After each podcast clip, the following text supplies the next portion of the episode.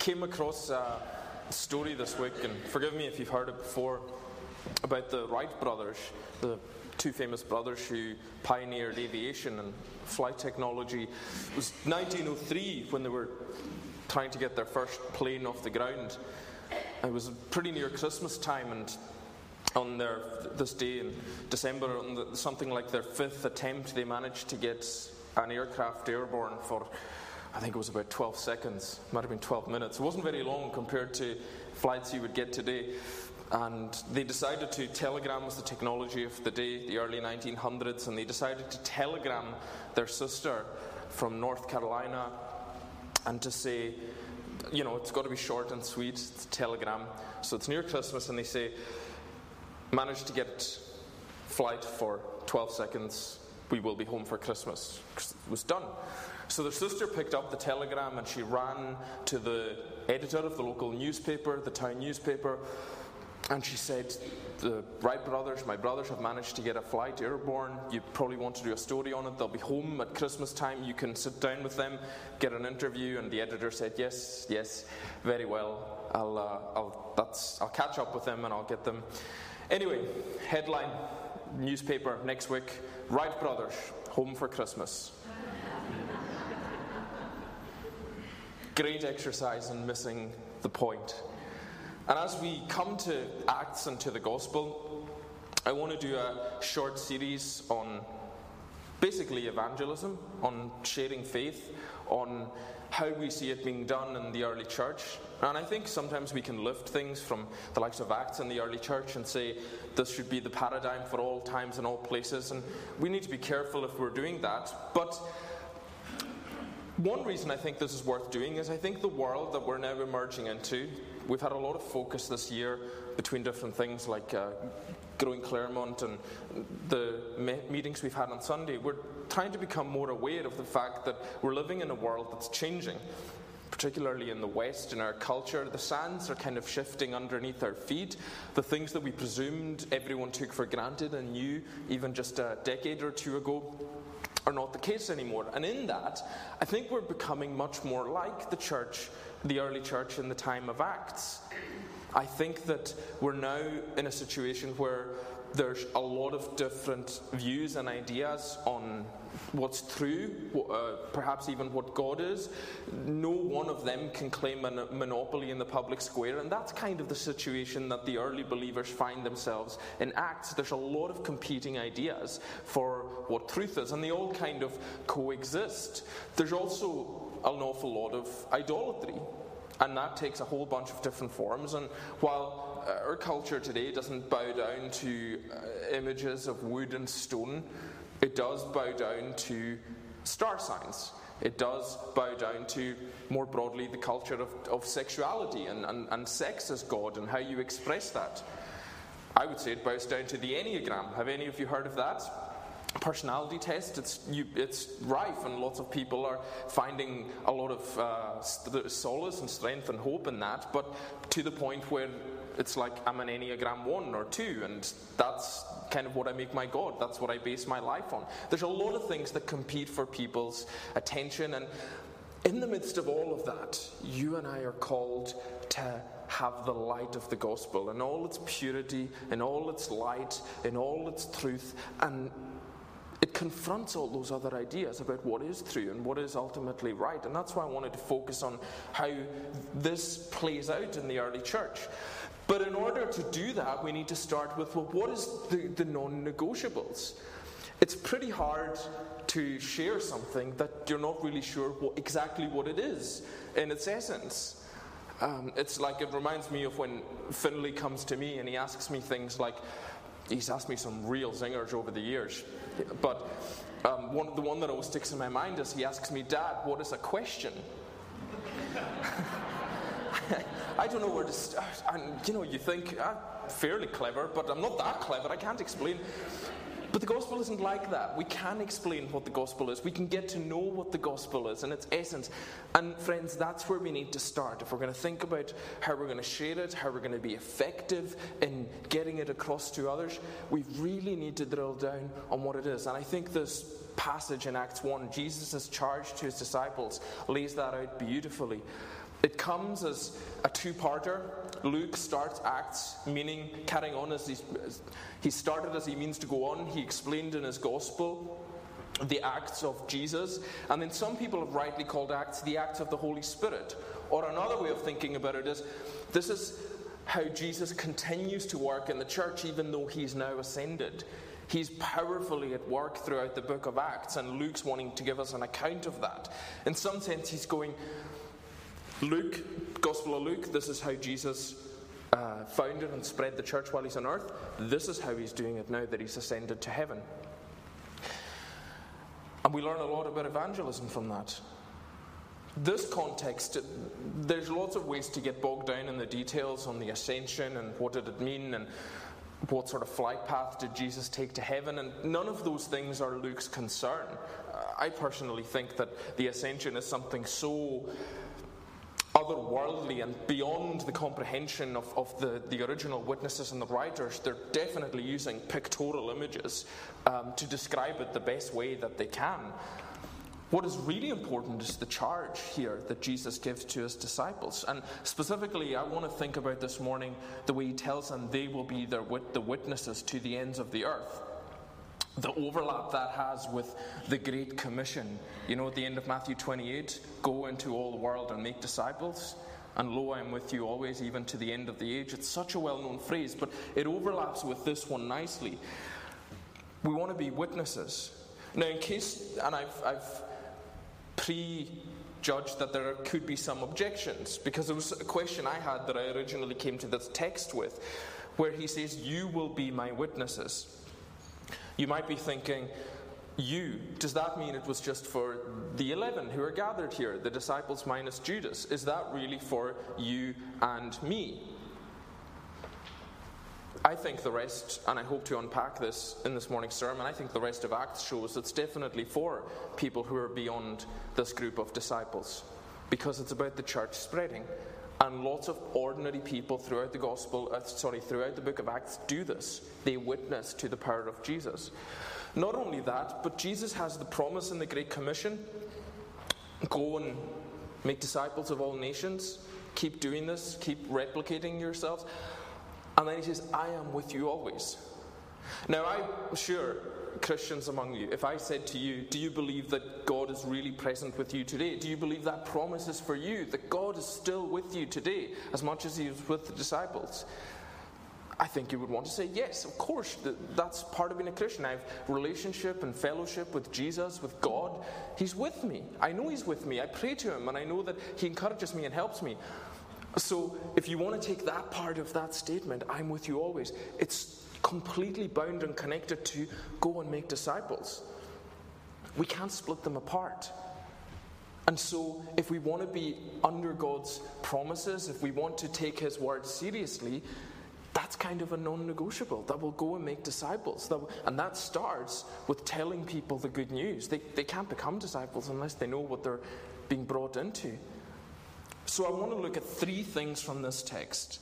Firstly, I want to look at witnessing to the facts of Jesus' life and the fact that we find the gospel there in basic, hard facts about Jesus that are non negotiable. Secondly, witnessing to his saving power.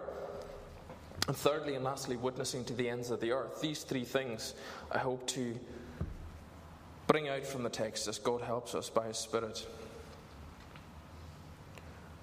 He tells them that they're going to be his witnesses. What does that mean? The term witness has a lot of baggage. It means we can think it means that you just saw something. The term used here in Greek is a legal term, as so much of New Testament language is, and it's the way we would think of it in its most formal sense today a witness to a crime. Same idea, that's what it comes from. The, the word was used for people who could stand up in a court of law and say that not only that they saw something, but that they could describe it so credibly that it could lead to a solid and sound conviction of somebody. And so it's a bit more than just seeing something. It's seeing something to the point where you could then give evidence. And it's connected to the fact that, well, what's Jesus saying you're witnesses to? You're my witnesses. He's claiming them as witnesses to himself. They're the people who have seen his life up close. They've seen the basic facts of the fact of the nature of his virgin birth, his deity, the fact that he clearly was God, that he lived a perfect sinless life, that he then died in the place of sinners. He died the executioner's death, the one that was prophesied and promised from the Old Testament. And on the third day, he was raised again to life by the power of God. And then he's just about to ascend and complete that entire sweep of what is really basic to the gospel. And I'm not just making this up. This is what Paul says is essential is that what he, rec- what he received, he passed on. That's the most essential, basic part of the tradition. That Christ was died, died and was buried and raised again on the third day according to the scriptures, according to God's plan. Those are the basic, non negotiable facts. Christianity at its core is not a myth.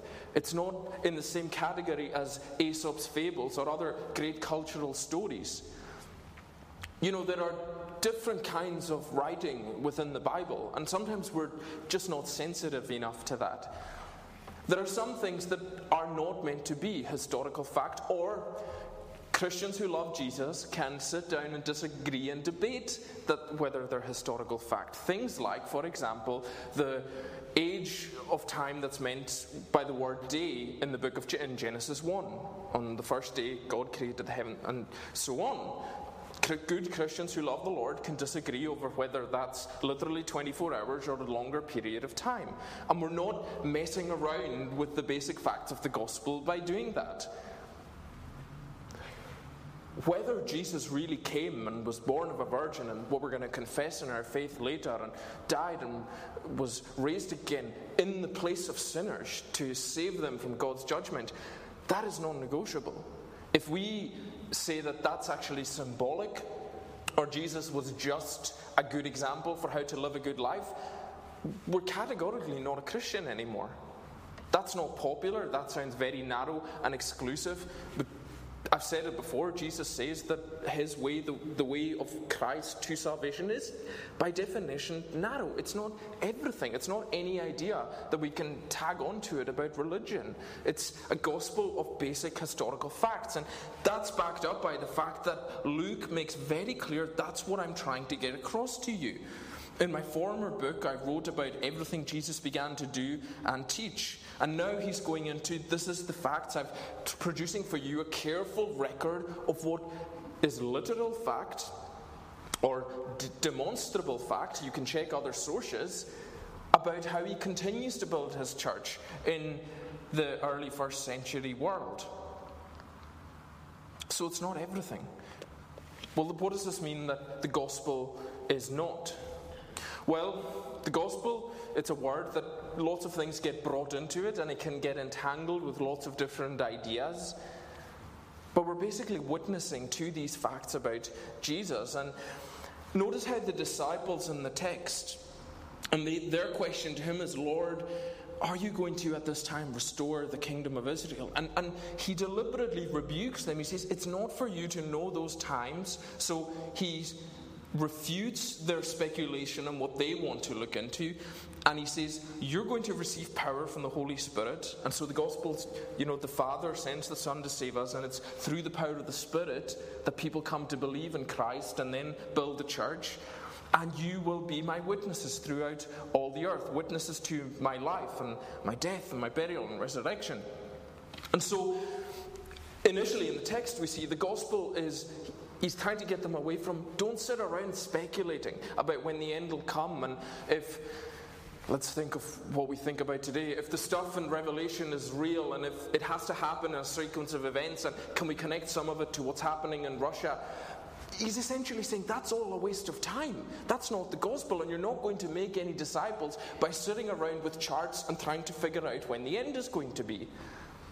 Neither is the gospel any of our perhaps pet things that we really want to focus on, even our social concerns, which flow out of the gospel. Don't get me wrong, the gospel should so transform us that then we are deeply concerned for the needs of our neighbour, our fellow brothers and sisters, and the world around us.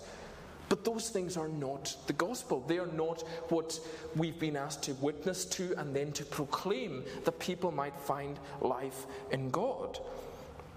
And I think for us it's worth pondering over and meditating over those facts. You know, um, when you read through the Psalms, you can't be struck by how David just encourages us to sit and think about, chew over the truth of who God is and, and what He's done, what He's done for us. I'd like to challenge you this week, if I may, to spend some time and I don't know if you ever do this. Sometimes you, have got a lot of time on your own and some thinking time, and you sit and you, you have maybe imaginary conversations with uh, other people. Maybe it's somebody you really want to have a go at and go, see when I get to catch up with them, this is what I'd say, and then I'd say this. And obviously, I've been there and I've done that. Um, and there's a more productive and there's a redemptive way of using that time of to chewing over the facts of the gospel. As Gordon was uh, pointing to the wonder of in our prayer that he really did come. And sometimes I sit in that and it, and it strikes me. I, I preach the gospel often, and sometimes it really just hits me when I sit and think about it. He really did come and live in flesh and blood and, and die on a cross personally for me in a transaction, which means that I'm now right with God because Jesus lived in the same space time history world that you and I live in, in places that you can find on a map, and even you see news reports from today on the BBC News in Israel. He, he did it there, and he did it for you. If you're one of his, if one of his people. That's worth thinking over because sitting and really letting the truth of it sink down, and then you start to see other truths like, well, why was that? Why did he have to die so awful a death? The depths of my sin. Because I have so offended a holy God that that was necessary. And then not only the horror of that, but then the comfort how much must he love me in order to do that? And when you let that sink in and the weight of it kind of sits in you, that's actually an essential step to sharing these facts with anyone else because let me tell you, I don't think the world is going to be changed or the gospel is going to spread by us being able to browbeat other people with better facts. It's important to be able to say that, and there's lots of good evidence that this stuff really happened and that the Gospels are an accurate historical record, and all that is important in Christianity. But you know, it's that He's transformed our hearts as well as our heads. And when you let those truths weigh on you and they sink in, that's actually essential and it's important, and it also makes it possible that you're going to want to share that with someone else. Because you felt the weight of it, and then you felt the joy of it God lifting off the burden of your sin, Him promising His fellowship with you forever. Meditating over those basic facts in such a way so that then you could pass them on. If someone asked you, as Peter puts it, what's the reason for the hope that is in you? Why are you so joyful? Why do you have hope when so much of our world is just seems to be filled with despair and gloom? Well, let me tell you, I know Jesus Christ. I think sometimes we can be intimidated by thinking we just we don't know everything, we don't know enough of the facts. Do you know that God made the world and made men, and He made them to worship Him, but they haven't done that? And you and me and all of us have made mistakes and sinned, and we deserve His judgment, but God sent Jesus in order that we might not have to take that judgment. He took it for us. And He's now actually defeated death by being raised to life again. Do you know those facts? If you know those facts, you are able to share the gospel with someone. You are able to give them a message that could transform their lives. And let me just tag on to it the fact that God promises you will be empowered by His Spirit to do it. I think sometimes we can feel, but I'm weak. Well, you know, join the club. I'm not great at this, I'm not an expert. But I have God's Spirit living within me, and I have this promise. Do we believe this promise? He will give you power to do it. You and I live in the same church that was formed in Acts. You know, they're asking all these questions about times. When's this going to happen? When are you going to restore the kingdom? And essentially, Jesus boils it down to there's only really two big events that you need to figure out the timeline of. I've come and I've lived and I've died and now I'm ascending. And one day I'm going to come back. That was at the end of our passage. The angels tell him he will come back the same way you've seen him, you have seen him go into heaven. The point is, is that everything in between is the church and is our commission and our command and is where we exist to share the truths of the gospel. And so we exist in the same age as them. The minute he, Jesus went back to heaven, that was it. He launched the trigger, he pulled the trigger on the church and on this age of gospel growth. And it's the same one that you and I exist in. And so, by extension, we have the same Holy Spirit that was promised to them that came at Pentecost to empower you and me to share those basic facts with anyone who might ask. You know, a really scary thing that we can do is to pray to the Lord, to, who, has, who is the Spirit, and to say, God, give me the opportunity to share a few of those facts with someone. Dangerous prayer, but a worthwhile prayer. I think a very faithful prayer. Especially if we've let these truths so sit in our hearts to the point that we just think, wouldn't it be amazing if somebody else had this news? Somebody who I love, somebody who I don't love, someone who's my enemy and needs it, I think, as much as anyone meditating on the facts and then having the courage that this same spirit that Jesus promised is witnessing through us. That's the essentials of the gospel is in this passage witnessing to the facts of Jesus' life and what he came to do. And they're so basic, but they're so powerful. And then, secondly, as well as witnessing to the facts, it's witnessing to the saving power of God. And the gospel is not less than a collection of facts. Okay, it, is in its essence, but it's much more than that. And so I don't want to leave you with the impression of that Jesus is here saying, well, you know, it's just a bunch of facts and propositions you can put together a bit like a formula, and that's the gospel. It's much more than that. And I think I've already alluded to it by the fact that the Spirit powerfully uses it. But I find this word in Acts so interesting that they will be his witnesses. Because, and I, I said I would demonstrate this earlier, it's not just for these 11 guys. Because he says to them, they will be his witnesses. But Jesus also says to Paul, when he converts him dramatically, you will be my witness. Paul uses this word of Stephen, the first martyr, that Stephen was a witness to Christ, even to the point of death. And so, this idea of witnessing in, in Acts and in the New Testament, it's much more than just people who were there and saw the facts and saw Jesus. It's actually people who've seen God's acts beyond that. Namely, I think his saving power is what it's showing. Because that's what Paul witnessed to. Stephen so witnessed God's saving power that he was willing to die for it.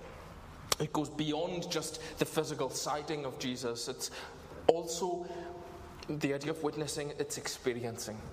It's being part of it. It's being drawn into it. And to demonstrate this, I want to read from the Old Testament because not only is this idea, but this very language is in the Old Testament for being able to show that God's power is a saving power. I'm going to read from Isaiah. This is talking to Israel, verse 10, 43, verse 10. You, he says to Israel, are my witnesses, declares the Lord and my servant whom I've chosen, so that you may know and believe me and understand that I am He. Before me no God was formed, nor will there be another one after me. I, even I, am the Lord, and apart from me there is no Saviour. I have revealed and saved and proclaimed. I am not some foreign God among you. You are my witnesses, declares the Lord, that I am God all the way through from the Old Testament, witnesses are people who have seen God's saving power and the fact that He is the only true God, but also He has the power to save and to deliver us.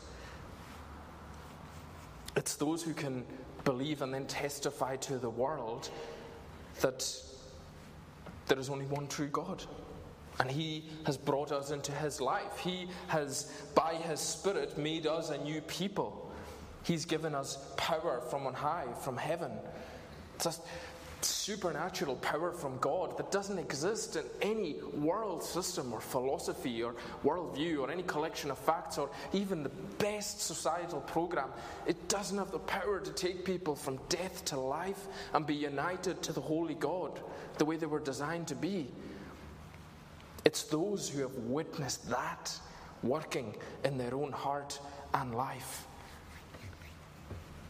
Witness means much more than just seeing the facts. It actually also means it's closely connected to speaking the facts. You even think of the word he uses. Um, it's actually the same word we have for martyr. It's such a powerful word in the Old Testament, sorry, in the New Testament for witness. Think of the legal kind of context that it emerges out of. Not only is it someone who sees, but it's someone who then says, This is what I saw. That's what the Spirit gives us the power to do. Is God saving say that God's saving power is real because it's changed me. Because it's changed people I know. Because their life looked one way and now it looks another. Because they're assured of the real presence of God in their lives. And so it's witnessing to the facts, but also to the saving power of God, to the fact that we have experienced that. And that is powerful.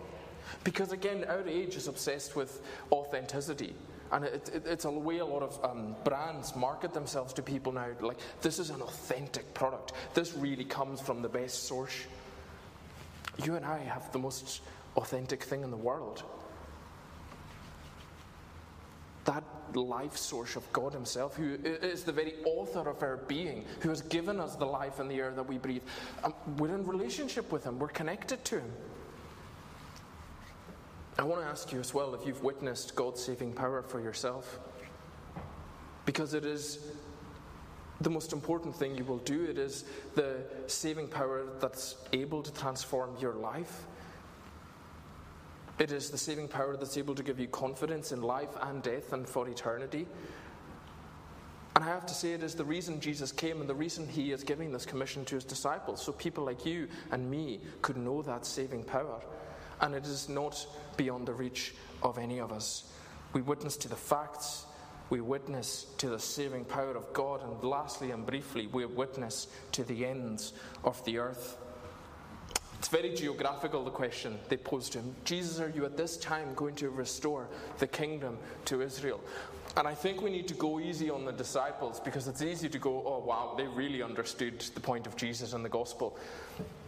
It was fair enough. Uh, the understanding was at the time that uh, the resurrection is going to happen just before the end of the age. And, and, Jesus has been raised from the dead, so it's natural for them to think, must be the end of the age. This must be the time. And, and their reading of the Old Testament was such that they thought God's going to reestablish his throne, uh, David's throne in Jerusalem, and the nations are going to come from north, south, east, and west to there to worship him there. Which I think is all true and is all ultimately where history is going, but they misread the times. But you know, fair enough. And Jesus, I said earlier, corrects and rebukes them for that. It's definitely not going to be a military kingdom, it's definitely not going to be a political kingdom in the world's terms. It's not even their assumption that people are going to come, it's that you are going to go. And he flips the whole thing on his head, as often happens in the kingdom of God. And he says, You are going to be my witnesses, and you're going to go out and do this away from this geography that you think is central. And you know, just in a few years' time, in, in the year AD 70, Jerusalem was going to be flattened anyway. Um, this was going to become powerfully necessary and true to keep spreading the church and the gospel far beyond this region. It's not a political or a geographical kingdom at all. But he's teaching them more than this. He's saying, You're going to go to Judea, you're going to go to Samaria, which is full of half breeds and people that Jews don't really like or take seriously as being religiously devoted. It's going to the outcasts. And then it's going to the ends of the earth. It's going to all the pagan people and all the people that are just godless heathens that have no time for the God of Israel, but it's going to go to them that's going to transform them. And you're going to do it. There's nobody else. And I find this challenging, but also encouraging because, friends, the disciples still don't get it. And you and I don't have to get it completely. We don't always completely get it. We don't know God perfectly. No one does. Neither do they at this point. And God, and so God isn't stopping them or prohibiting them from being his ambassadors. He chooses the weak and the foolish things of this world to shame the wise. He puts his glorious treasure of the good news and the gospel in weak earthen vessels, just like you and me. And that's how it goes out. And all through Acts, it spreads through people who are called, like the apostles, to specific jobs. It spreads through ordinary people who have no vocation in the church the, the split between um, clergy and common is not really there or very clear in Acts, to be totally honest. It's definitely not as clear as it is in our tradition. Thankful for our tradition in lots of ways. But the point is, is that I want to encourage you that this is just within your reach and grasp as it is mine, is to give it to the ends of the earth. And sometimes we could think, well, proclaiming the gospel to the ends of the earth, that's for international missionary organizations, that's for charities, and I can't exactly do that, so, you know, I'm out.